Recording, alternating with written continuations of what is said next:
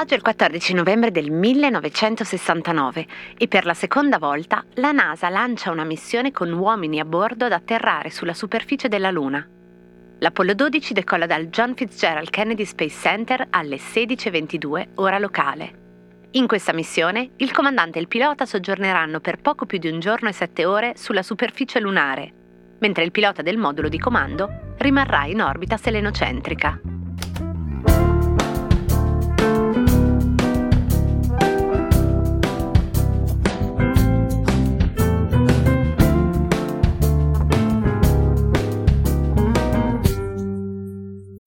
When you need mealtime inspiration, it's worth shopping Kroger, where you'll find over 30,000 mouthwatering choices that excite your inner foodie. And no matter what tasty choice you make, you'll enjoy our everyday low prices, plus extra ways to save, like digital coupons worth over $600 each week. You can also save up to $1 off per gallon at the pump with fuel points. More savings and more inspiring flavors make shopping Kroger worth it every time. Kroger, fresh for everyone. Fuel restrictions apply.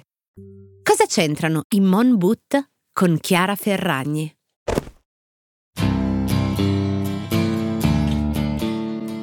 Intanto il primo cosa c'entra da sciogliere in questa puntata è quello che lega l'allunaggio con i Mon Boot. La risposta sta nel fatto che sono proprio i primi passi sulla Luna, stavolta i primi davvero, quelli di luglio compiuti da Neil Armstrong, a dare vita ai più famosi dopo sci del mondo. Giancarlo Zanatta, classe 1930, nel dopoguerra aveva iniziato a lavorare nel calzaturificio del padre, che dal 1960 si chiamerà Tecnica. All'epoca, nel luglio del 1969, si trova a New York e alla Central Grand Station si imbatte in un'immagine che ritrae i primi passi sulla Luna. Vidi degli stivali molto grossi, ampi, fatti di materiale sintetico, cosa che per le scarpe allora non era pensata rimasi innamorato di quell'impronta e di quella visione e mi dissi, perché non farne un dopo sci? Le orme grosse, i movimenti lenti e ampi, la forma del piede invisibile dietro una calzatura che copre interamente il polpaccio. E visto che siamo negli anni 60, l'intuizione di sostituire un'imbottitura in poliuretano alla pelle o pelo usato fino ad allora. Zanatta non è un designer, ma un modellista e sarà proprio lui a realizzare il primo disegno di quell'innovativa calzatura che farà sviluppare dai tecnici della sua azienda. Dopo alcuni mesi di prove, nasce il Monboot, che ottiene un immediato successo garantito da almeno quattro buone intuizioni. La prima è caldo. Ok, anche troppo caldo a volte, chi di voi o di noi li ha usati si ricorda benissimo il piede super sudato quando veniva estratto dai Monboot. 2. È colorato. 3. Non ha piede destro e piede sinistro, e 4 va di tre numeri in tre numeri. Forse in effetti il calore che ricordo dipende proprio dal fatto che noi che avevamo fratelli e sorelle infilavamo i piedi negli stessi già abitati da altri. Comunque il Moon Boot diventa soprattutto un simbolo pop a un certo punto, in particolare negli anni Ottanta, e come tutti i grandi successi genera una gigantesca quantità di imitazioni. Forse una delle più famose sono i Moon Boot, stavolta scritto proprio così, come lo leggo.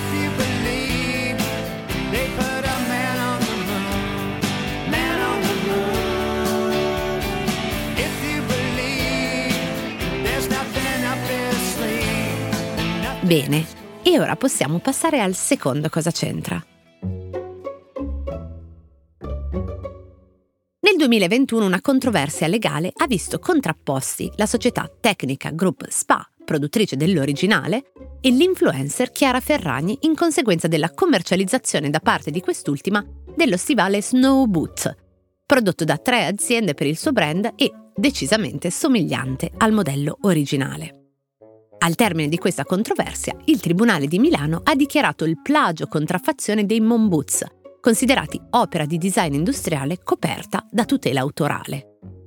Chiara Ferragni è stata condannata a interrompere la sua produzione ed è stato stabilito che i modelli di calzature contestati costituiscono plagio contraffazione dell'originale. Ne è stata vietata la riproduzione, l'elaborazione, la distribuzione, la vendita, l'esportazione e la pubblicità.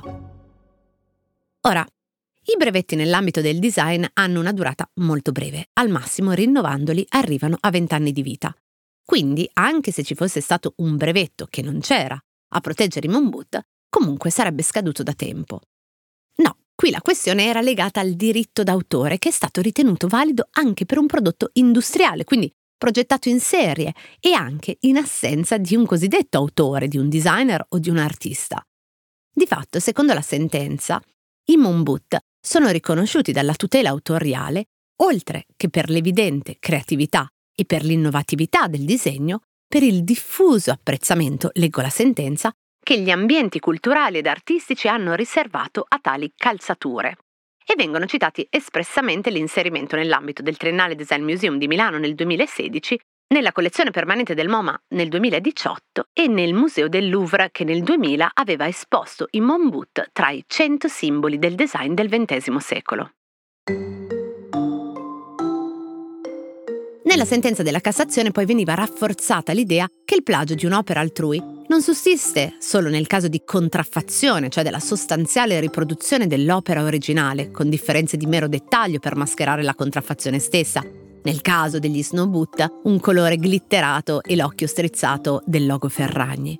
Ma anche nel caso di plagio evolutivo, cioè di un intervento rielaborativo che si traduce non in un'opera originale ed individuale, ma in una sua riproduzione non autorizzata che viola il diritto d'autore. Insomma, con i Moonboot e con questa sentenza siamo di fronte forse a uno dei casi davvero più appropriati nel caso del design in cui si può effettivamente parlare di icona, a fronte di moltitudini di casi inopportuni. Anzi, in cui l'essere icona dell'oggetto industriale la difende anche da interventi tesi ad aggiornarla o eventualmente pure a migliorarla se non autorizzati.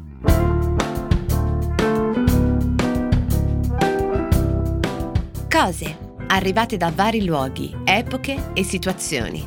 Sono sintomi, sono diagnosi e a volte sono soluzioni. Messe una accanto all'altra ci raccontano chi siamo. Io sono Chiara Alessi e Cosa c'entra è un podcast del Post in cui partendo da un fatto del giorno vi racconto la storia delle cose.